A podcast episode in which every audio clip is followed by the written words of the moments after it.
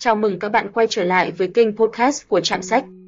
Hôm nay chúng mình sẽ nói về quân đội lo từ A đến Z và những kỹ thuật tuyên truyền chính trị kinh điển của tác giả Võ Văn Quản. Cùng tìm hiểu cách chính quyền thao túng để người dân phải ủng hộ một chính sách sai lầm. Báo chí, mạng xã hội và người dân đã có một tuần lễ lên bờ xuống ruộng với chính sách đi chợ dùm cùng sự tham gia của Quân đội Nhân dân Việt Nam. Vài ngày trước khi thực hiện chính sách, bộ máy tuyên truyền chính thống lẫn các họa sĩ, người dùng mạng xã hội tự nguyện trở thành một phần của các chiến dịch truyền thông hừng hực ý chí và niềm tin rằng bộ đội sẽ trao thực phẩm tận nhà dân. Những ai nhận định chính sách nói trên là sai lầm đều dễ dàng bị chụp cho chiếc mũ phản động. Nhưng cho đến nay, chỉ sau một tuần thi hành trên thực tiễn, kết quả đã lộ ra rõ hơn bao giờ hết, ngay trên hệ thống báo chí chính thống lực lượng quân đội hầu như không giảm bớt gánh nặng nào cho hệ thống vận hành tại địa phương, quá trình đi chợ giúp dẫn đến quá nhiều ùn ứ, nhiều hộ dân không thể tiếp cận hàng hóa, thực phẩm đúng và đủ theo nhu cầu. Trên mạng xã hội, rất nhiều người chia sẻ rằng không thể mua lẫn nhận được hỗ trợ nhu yếu phẩm cơ bản. Những lời hay ý đẹp cũng đã khen, những hình ảnh, tranh cổ động cũng đã đăng, nhưng hiệu quả và khả năng giảm tải áp lực cho hệ thống địa phương thì gần như bằng không làn sóng ủng hộ chính sách này có tất cả dấu hiệu của một sản phẩm tuyên truyền chính trị kinh điển. Thế nào là tuyên truyền chính trị, propaganda? Ta có thể tổng hợp các điểm chung nhất từ những định nghĩa phổ biến và có thẩm quyền về tuyên truyền chính trị. Kết hợp các khái niệm của Harold D. Laswell, một giáo sư hàng đầu về lý thuyết chính trị và truyền thông của Hoa Kỳ, đưa ra vào năm 1927 của Viện Phân tích Tuyên truyền Chính trị tại Mỹ, Institute for Propaganda Analysis, đưa ra vào năm 1937, và của nhóm nghiên cứu Banker Yache trong quyển Network Propaganda, Manipulation, Disinformation, and Radicalization in American Politics, Oxford University Press, vừa xuất bản gần đây. Ta có thể định nghĩa tuyên truyền chính trị dựa trên ba thành tố. 1. Nó là hành vi có chủ đích. 2. Nó chủ yếu dựa vào các biện pháp thao túng, có thể là thao túng thông tin, thao túng tâm lý đám đông, thao túng tình cảm. Và 3. Nó phục vụ các mục tiêu chính trị riêng với mục tiêu gây ảnh hưởng và quản lý hành vi đám đông rất cụ thể. Tuy nhiên, nếu chỉ dừng lại ở phần định nghĩa, ai cũng có thể cáo buộc bất kỳ thông điệp nào đó là tuyên truyền. Để nhận biết sự tồn tại của tuyên truyền chính trị, người ta thường nhìn vào các công cụ hay kỹ thuật được áp dụng. Nhận diện tuyên truyền chính trị một trong những nghiên cứu lâu đời và có tầm ảnh hưởng nhất liên quan đến các vấn đề tuyên truyền chính trị là How to Detect Propaganda của Hiệp hội Giáo sư Đại học Hoa Kỳ, American Association of University Professors, xuất bản vào năm 1938. Qua nghiên cứu, các tác giả liệt kê 7 công cụ thường được sử dụng phổ biến. Trong chiến dịch tuyên truyền về chính sách đưa quân đội can thiệp chuỗi cung ứng hàng hóa tại thành phố Hồ Chí Minh, chúng ta có thể dễ dàng nhận ra một số công cụ kỹ thuật đã được áp dụng. Đầu tiên là kỹ thuật gây áp lực số đông, bandwagon device. Đúng như tên gọi, kỹ thuật số đông là biện pháp tuyên truyền tạo đà ép buộc hoặc gây ảnh hưởng, khiến đối tượng khán giả của người tuyên truyền có cảm giác họ phải tuân thủ, phải làm theo, phải là một phần của làn sóng chung, một làn sóng thống nhất. Ai cũng làm theo cả là tôn chỉ của kỹ thuật này.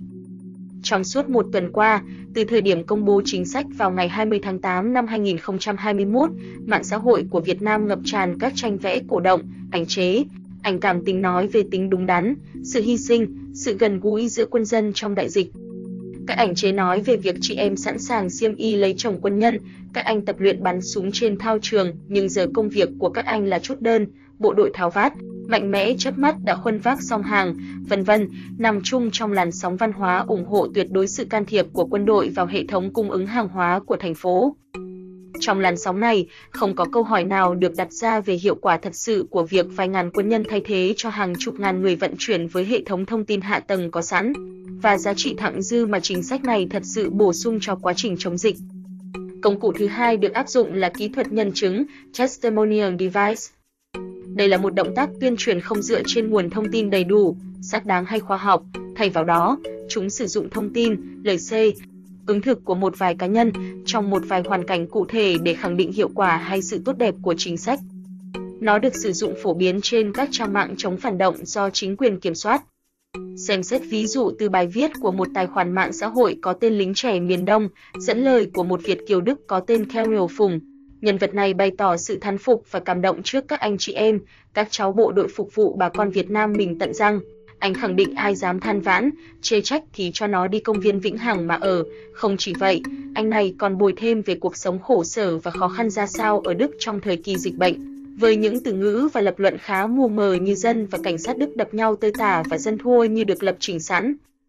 Với câu chuyện này, nhân chứng một mặt khẳng định hiệu quả tận răng của chính sách để bộ đội thay thế hệ thống vận chuyển, giao nhận hàng hóa tại thành phố Hồ Chí Minh.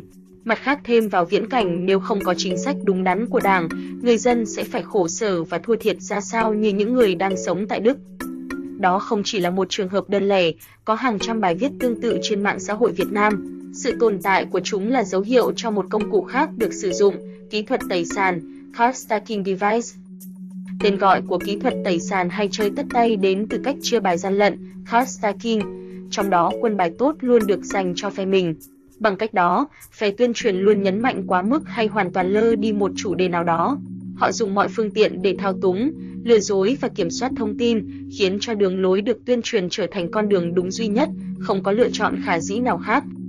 Những người áp dụng kỹ thuật này thực hiện các hành vi ngụy tạo người làm chứng, tạo thông tin giả, nhấn mạnh các vấn đề không liên quan và tung hỏa mù để làng tránh câu hỏi thật sự. Để quân đội thay thế shipper thương mại có giải quyết được vấn đề gì hay không? Cù Đi cùng và không thể thiếu trong hầu hết các chiến dịch tuyên truyền của các đảng Cộng sản trong lịch sử thế giới là kỹ thuật bọc đường, Glittering Generalities Device. Trong kỹ thuật này, người tuyên truyền sử dụng các Mỹ từ đầy đức hạnh để nói về chính sách, các lựa chọn chính trị hay thông điệp của mình, nhưng ít khi dành thời gian để lý giải vì sao, bằng cách nào và như thế nào chính sách của họ có thể đạt được những đức hạnh đó. Chúng ta có thể thấy rõ điều này với diễn ngôn người dân thành phố được lo từ A đến Z trong một bài báo trên tờ Thanh niên, nhưng đấy chỉ là phần nổi của tảng băng. Các mỹ từ, hoa ngữ đầy đức hạnh về chính sách can thiệp của quân đội xuất hiện trong các bài báo như bộ đội dầm mưa mang thực phẩm đến từng nhà, trao tận tay người dân thành phố Hồ Chí Minh, rồi là thành phố Hồ Chí Minh phòng chống Covid-19, bộ đội giao đồ ăn tận nhà, người dân chúc các anh mạnh khỏe đều thể hiện một tinh thần hy sinh cho dân, phản ánh tình quân dân cả nước. Trên mạng xã hội, người ta còn chia sẻ nhiều bài thơ dạy bảo người dân không được than thở, không được trách móc, không được đói khi các anh bộ đội đang gồng mình chống dịch. Trong khi đó, những câu hỏi rất cơ bản về mặt quản lý như hộ nào được giao, bao nhiêu phần trăm hộ đã được giao, tỷ lệ đặt hàng và giao hàng thành công ra sao, vân vân, đều bị né tránh. Chưa đến một tuần sau khi thực hiện chính sách, nhiều tờ báo buộc phải đổi giọng ghi nhận sự lộn xộn và dồn ứ của quá trình đặt và giao hàng do quân đội tiếp quản. Việc đưa quân đội vào thay thế chuỗi cung ứng có sẵn của thành phố Hồ Chí Minh rõ ràng là một chính sách sai lầm. Nó không giải quyết vấn đề thực chất nào, nhưng lại được tô vẽ bằng một chiến dịch tuyên truyền hoành tráng.